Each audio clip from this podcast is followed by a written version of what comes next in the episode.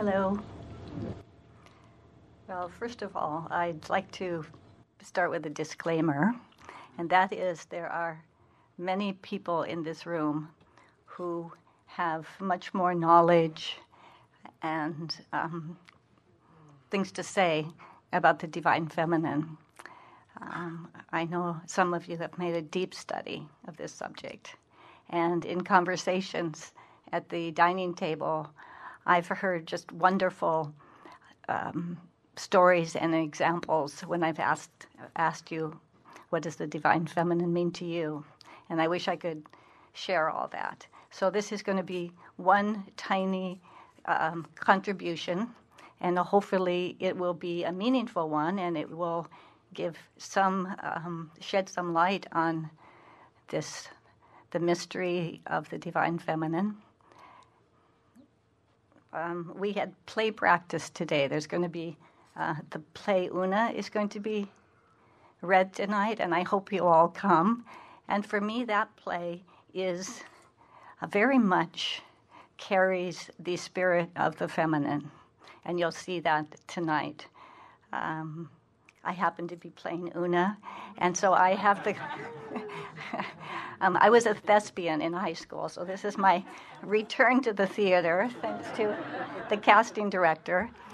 But as I've, we've had two two read-throughs, and as I've read through them, and have been so deeply again moved by Una's lines, she, this character embodies the receptivity and the emptiness of the soul before the divine, passive.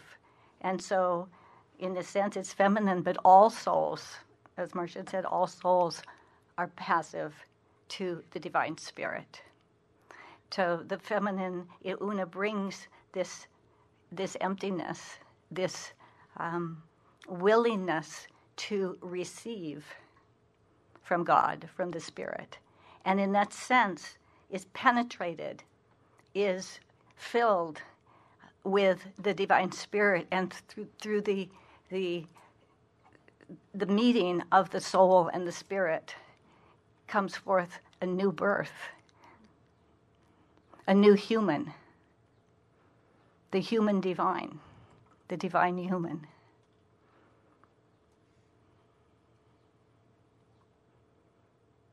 Murshid says, out of the womb of the human heart, the Lord is born. And so, in that sense, our, we all are as a womb for the impregnation and the birth of divinity in our, in our being.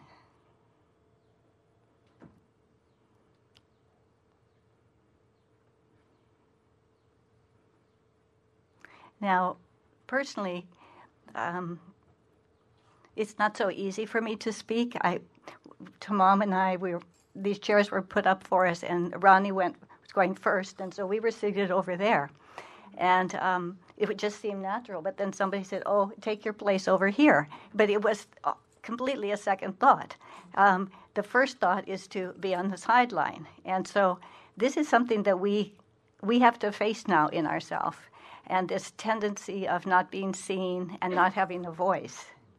And it's a, it's a, it's a big topic, but I would like to read to you what Hildegard of Bingen had to say about this. She said, Although I heard and saw these things, because of doubt and low opinion of myself, and because of diverse sayings of men, I refused for a long time to write. Not out of stubbornness, but out of humility, until weighed down by the scourge of God, I fell into a bed of sickness.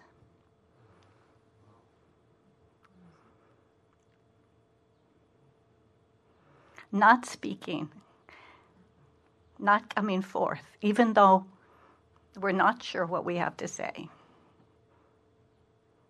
Somebody can say it better.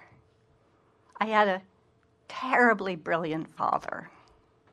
There wasn't much room for a little girl to try out saying some new idea. I had a very brilliant partner, Pir Vilayat, and I have three brilliant sons. So I might as well go f- curl up in a fetal position and, and forget about it. But if I do, I fall into a sickness.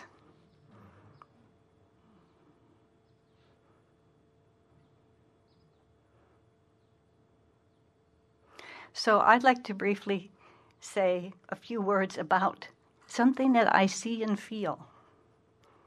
I don't know if it's true.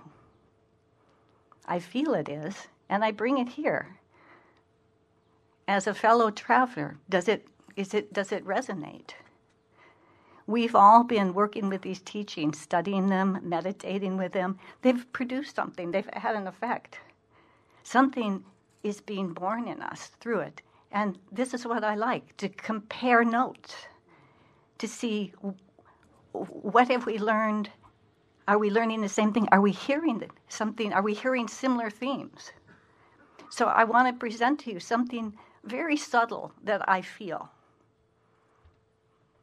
And I've actually never tried to, to put it into, into words.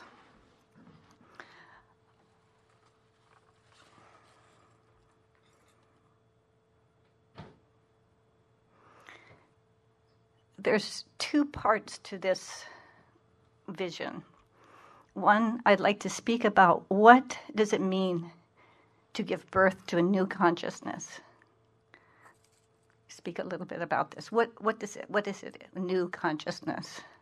This evolutionary time we're in. Somebody this morning said something about a tipping point. We all know there's a crisis here.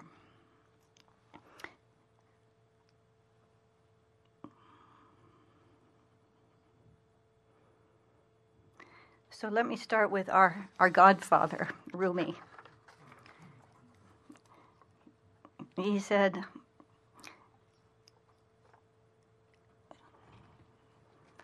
we could say that this is God speaking. We could say this is the hidden treasure speaking. We know that in our Sufi path, divine being is a hidden treasure wanting to be known, desiring to be known. So, hidden in the depth of unconsciousness, hidden before awareness, but desiring to be known. And our teaching tells us that all of manifestation is the means by which the, the hidden one awakens into knowing his or her own self, own being. It's like if we're asleep in our bed in the morning we're asleep. We don't know who we are. We don't know we have a life. We don't know that we're the person we are. But then gradually, we slowly come into consciousness, and that first state is just knowing we're there. We haven't. We don't know yet who we are. If you travel a lot and you go to airports and you, you wake up and you don't know where you are, just know you are. So that first there's the unconscious, and then there's I exist, and then comes oh yes, I'm Taj, I have a life, I have, this is what I'm going to do. So this is this, there's an awakening that happens just out of sleep. Well, the Sufis say that this awakening is happening, creation is awakening. This whole existence is the means by which the only being hidden in unconscious matter is evolving and waking up. So, as Rumi speaks to this and says, I died as a mineral, I died as a mineral and became a plant. I died as a plant and rose to animal. I died as animal and I was human. Why should I fear? When was I less by dying? Yet once more I shall die as human to soar. So here we have just in this one poem, we have a picture of an unfoldment of a consciousness starting with in, in unconscious matter, stirring through the through the billions of years to awaken into the awareness of what this is right now through the human consciousness.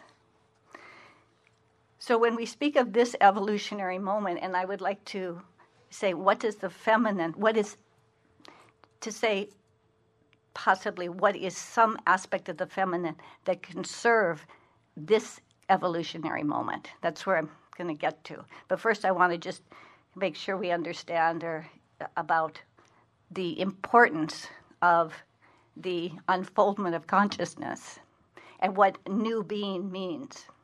So we see it in Rumi, this unfoldment of the only being, of the hidden treasure, coming into awareness. And actually, we are at such a moment now in history because we're, it's the first time that a species, as far as we know in this cycle, has been is possible to create its own destruction. This is a unique moment.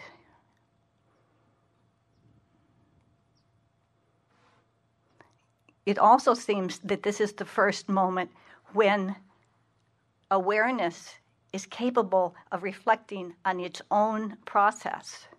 So uh, there is a, a um, development of self awareness where now as opposed to the unconscious development from the Big Bang through through the uh, the plant, the animal, the human, or as opposed to the development and the waking up of the child from infancy to becoming a full person. That is just nature's evolution of awakening. But now what's different about this moment is we are now aware of our own process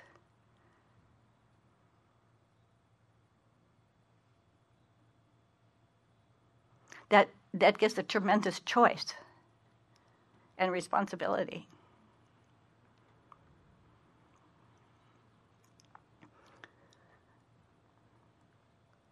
You see, when the infant comes out of the undifferentiated state, is just in a dual unity with the mother. That's not a there's not even a consciousness as, of existing as an individual self. So it's a, it's a development for this little undifferentiated soul consciousness to become aware that it is separate. And that's a process of individuation and separation. So that is, that's a new birth, that's a new consciousness. Right? This continues until there's a fully developed little person with a moral consciousness, um, a, certain cognitive abilities. Um, at first, the little child doesn't even have object constancy, doesn't know that when mommy goes behind the napkin and comes out and says peekaboo, that mommy didn't disappear forever. So it's a it's a cognitive development, a, a new consciousness that knows that things exist on their own in a constant manner, right?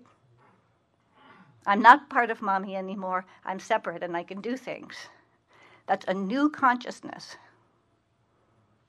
And then coming into our adolescence, the new con- consciousness of being generative, and um, so forth and so on. So I don't think I need to go on. I think we get the, the point about what is what is possible. So as Rumi says, now we're going into further awakenings, not just the normal uh, development of an, a quote a human being.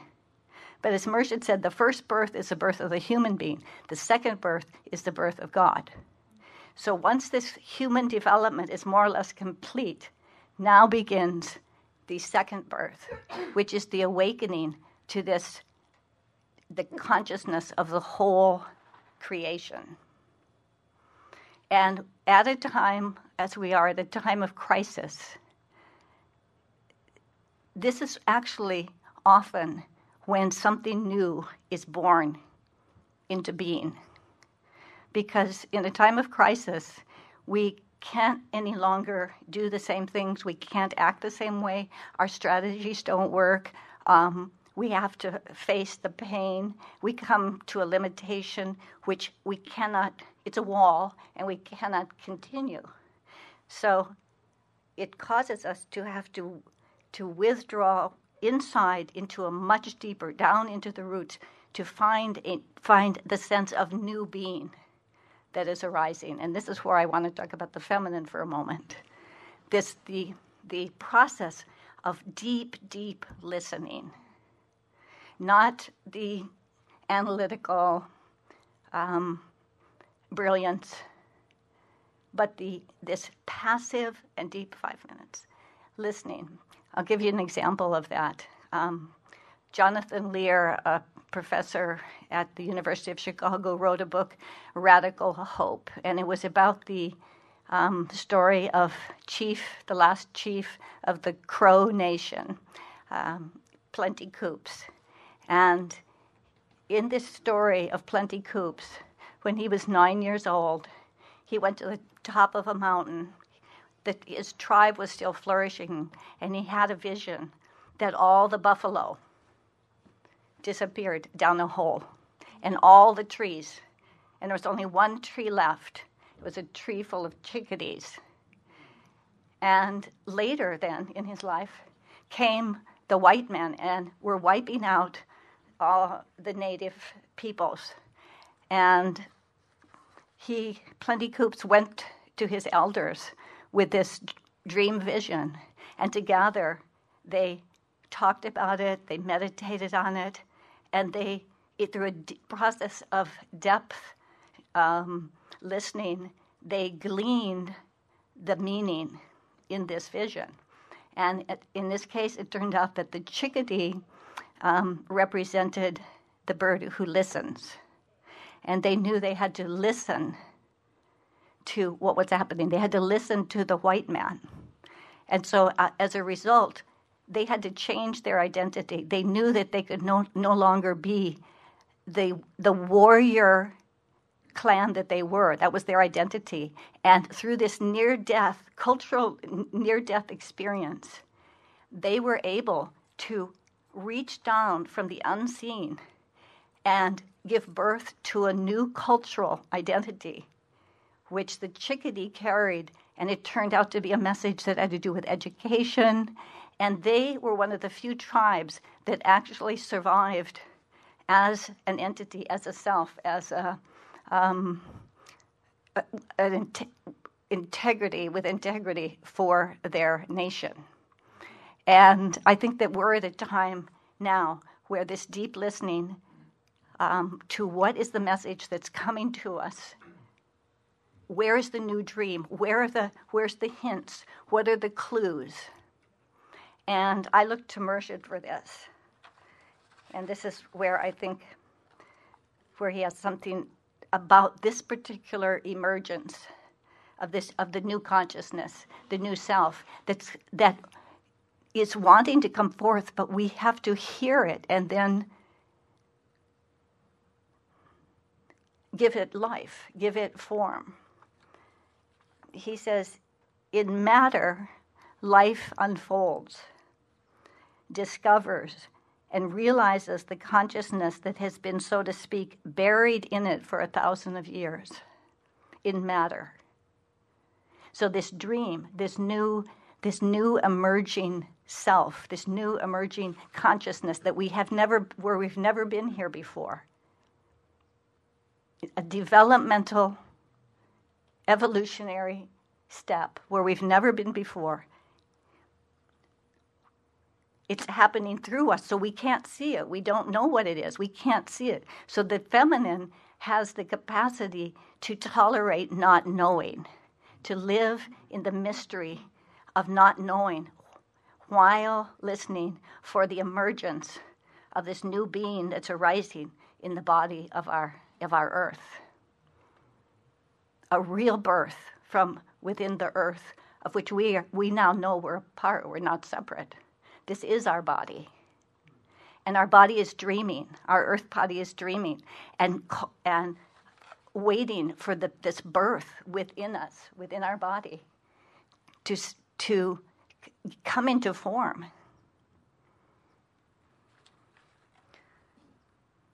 Murshid says, Thou changest my flesh into fertile soil. Thou turnest my blood into streams of water. Thou kneadest my clay, I know, to make a new universe.